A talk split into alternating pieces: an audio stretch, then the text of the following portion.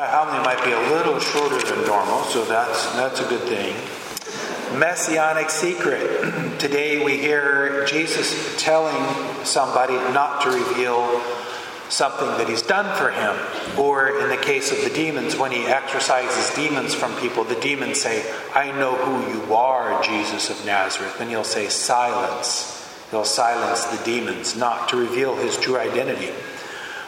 Who is Jesus? Well, Jesus is God. He's the Word of God made flesh. The demons obviously know this. But the people too, when he cures a person of leprosy or he cures them of being deaf and mute, etc., they'll frequently say, Don't tell anyone. And then they'll go and tell people. It's really, really hard to hold back something that's super, super important and consuming you from telling no one at all. This is called the messianic secret. Messianic, the Messiah, he has this secret. And the secret that Jesus has is that he's God. He's been holding this secret since he entered the womb of the Blessed Virgin Mary. And in time, he will reveal the secret, but not before it needs to be revealed.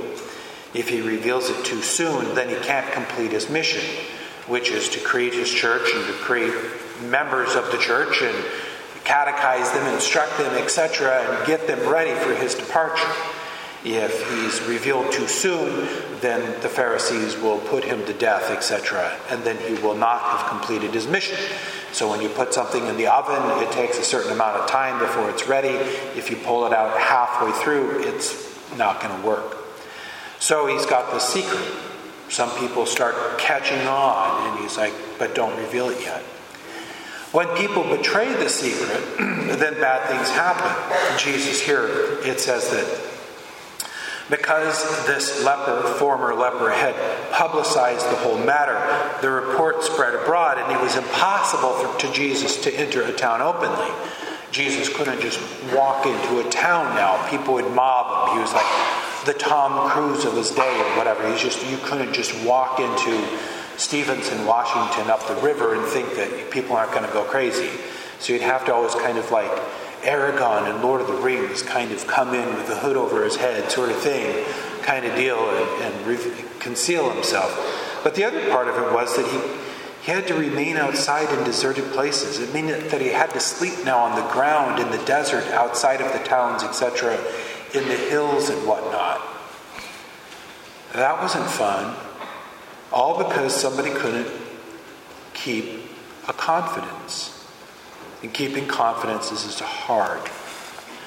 Two of the Ten Commandments are broken when we betray confidences. One is, Thou shalt not lie. There's, I'm going to talk about that. And the other is, Thou shalt not kill.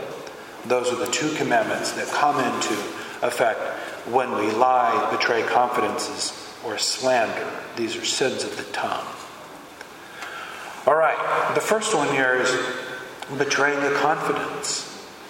When there is a true confidence, and sometimes, you know, children will say, Don't tell anyone, and they've got something superfluous or ridiculous that's a secret, sort of thing, and you can keep the secret because it's a meaningless thing or whatever sort of deal. Or sometimes a kid has a secret they don't want you to tell, but man, an adult needs to know.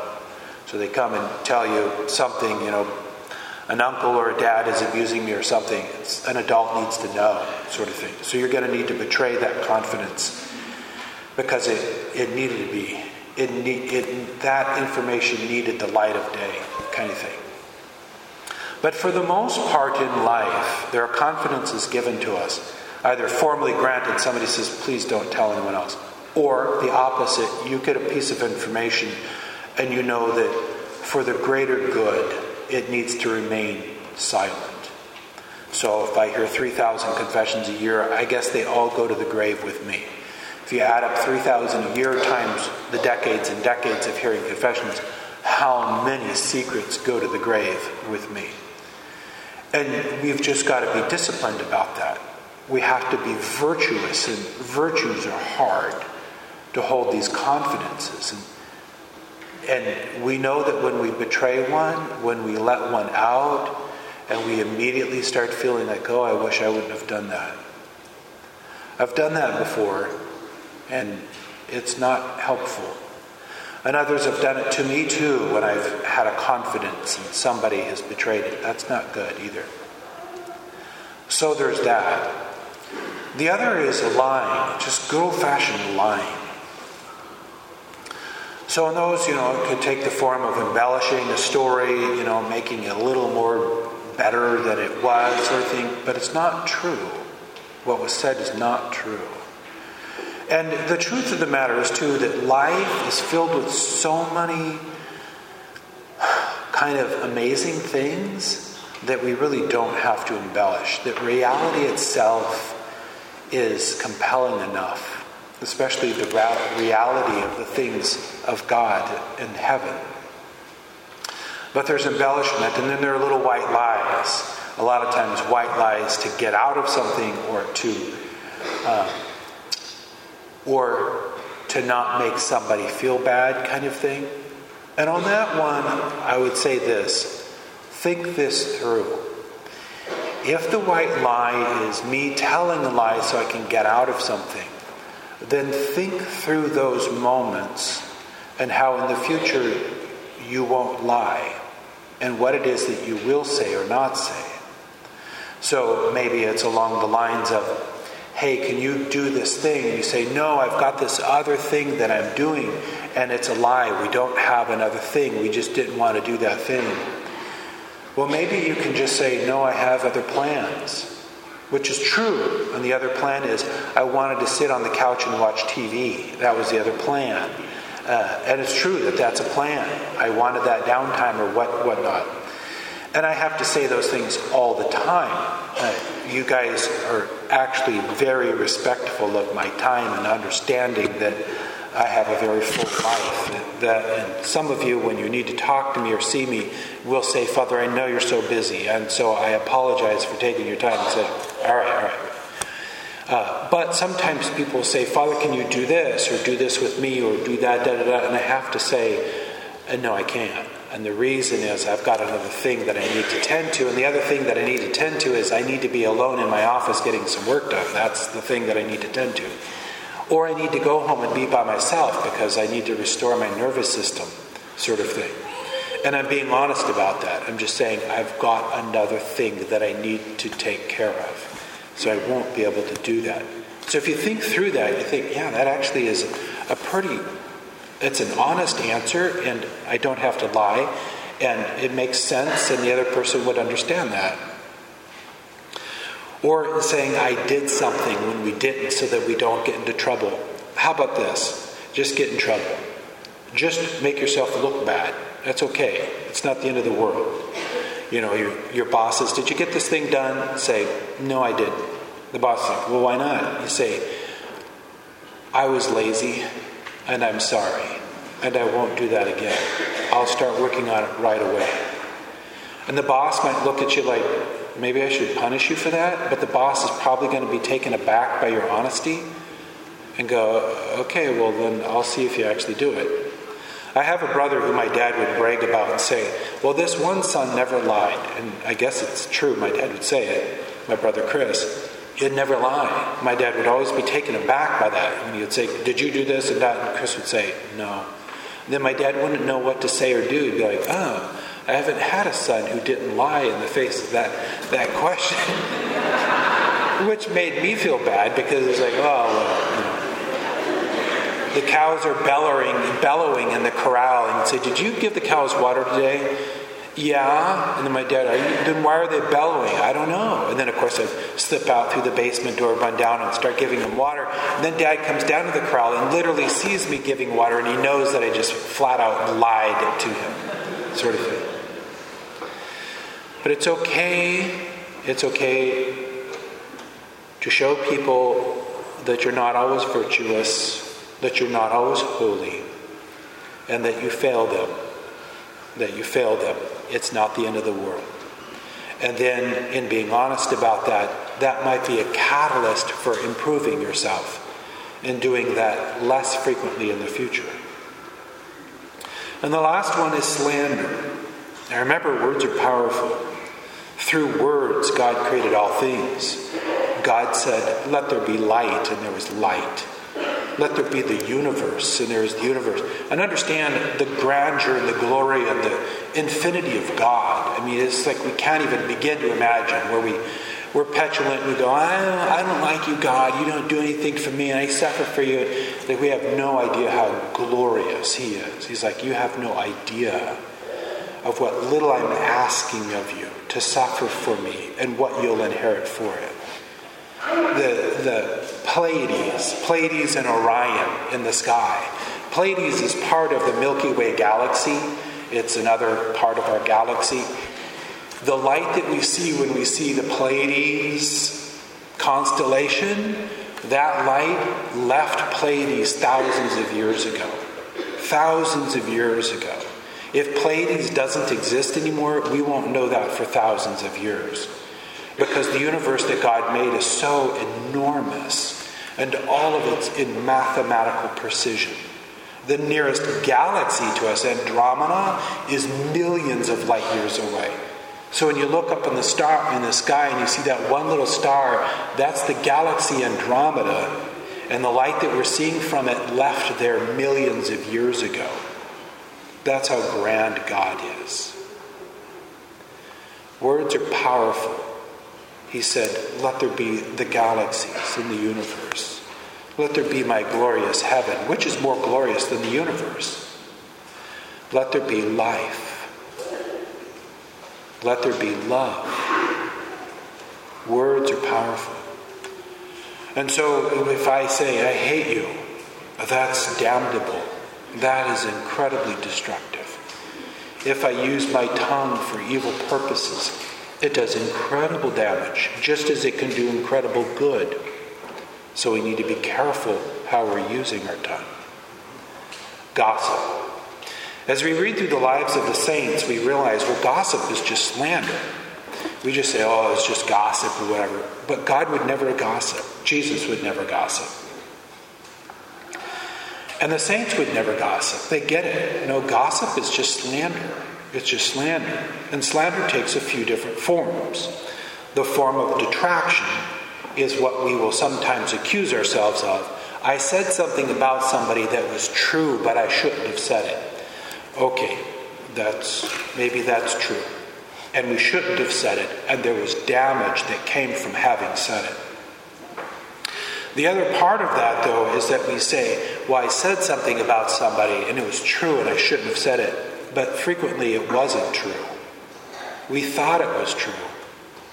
We thought we had added 1 plus 1 equals 2 and that this person did or said that and therefore, but we're not actually certain all the time.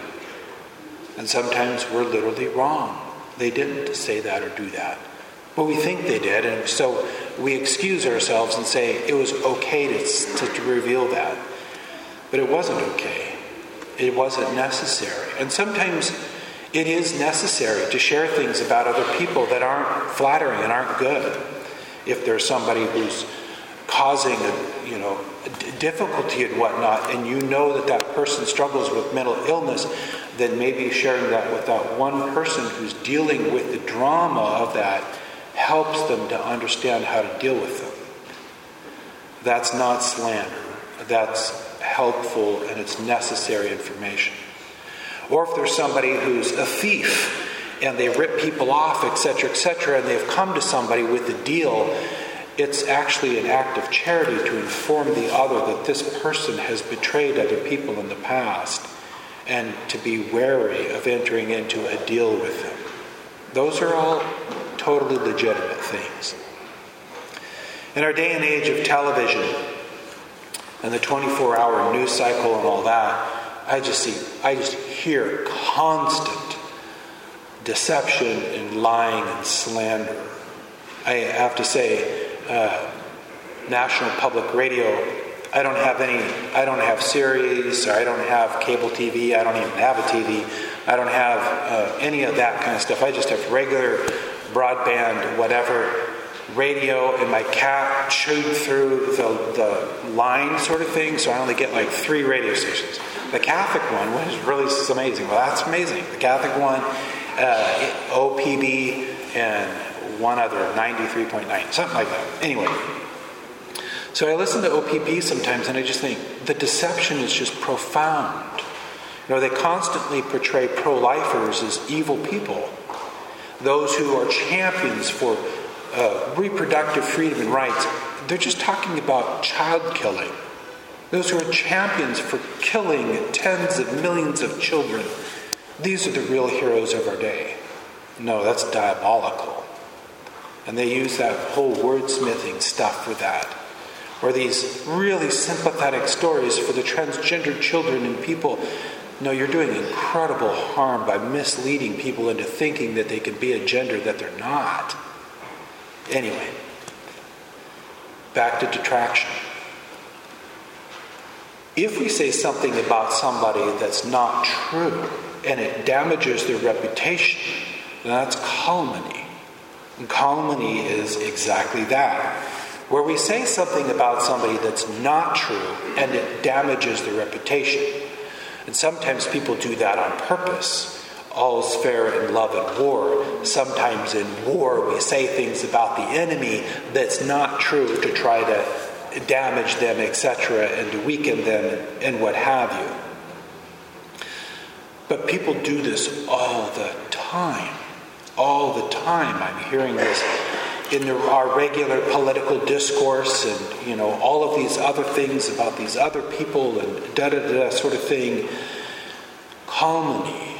And I know that maybe all of you think that, well, I don't do that. I don't lie about other people to damage their reputation. But then I go back to detraction and say, but have you? If we reveal something about another person that we think is true and it damages the reputation, but we left other things out, then that's calumny. For example, I share one thing about you that's bad, but I'm aware of a number of other things about you, about the situation or whatever it was, that if I shared that with the listener, they might have a completely different picture of who I'm talking about. But because I didn't and I left that information out and only gave them this, now they have a very different idea of who or what I'm talking about. So by simply leaving information out, we create a false impression, and that's a lie, and that's slander. So it just gets back to this that, like all the other virtues, we have to learn to use our tongue in a holy and constructive way. And it's a learning thing. We're not born with it. We have to. I saw a little child who lied for the first time. I was at a friend's house, and these three little boys, and he was like maybe two or something. I don't know if he was even two or something. the little guy, uh, he had said, uh, Who did this or whatever? And he knew it was the one little boy who did it because he saw him do it. And he said, It wasn't me, it was Luke. He pointed to his brother. And he turned to me and said, That's the first time he's ever lied to me. He's two years old. We've been doing it since we were little tiny guys. But by the grace of God, and His grace is marvelous and powerful, and by our own conscious awareness of what we're saying, we can rein in those betrayals of confidence, those lies, the little ones, the big ones, and the slander, and the slander. And in reining all those things in with our tongue, it allows life to go on, better things to happen. And then we might even, in the process, begin to realize how we can use our tongue for good things, for healthy things. I love you. Those three things, those three words can change the world. A person who wasn't in love with another person hears a person say, I love you. And then over the next 24 hours, they've fallen in love with the person who just said, I love you, because those words are so powerful that it compelled me to fall in love with you. It's amazing how powerful words are. So, when Jesus says, Don't share this with anyone, then don't share it with anyone. When Jesus says, say the good things that people need to hear, don't tear people down, don't lie, don't slander, just love people as I love you, and use words like I use words. It's amazing how much better life is. Amazing how much more we live with ourselves and our own conscience in a better way and it's amazing how much good we can do for others.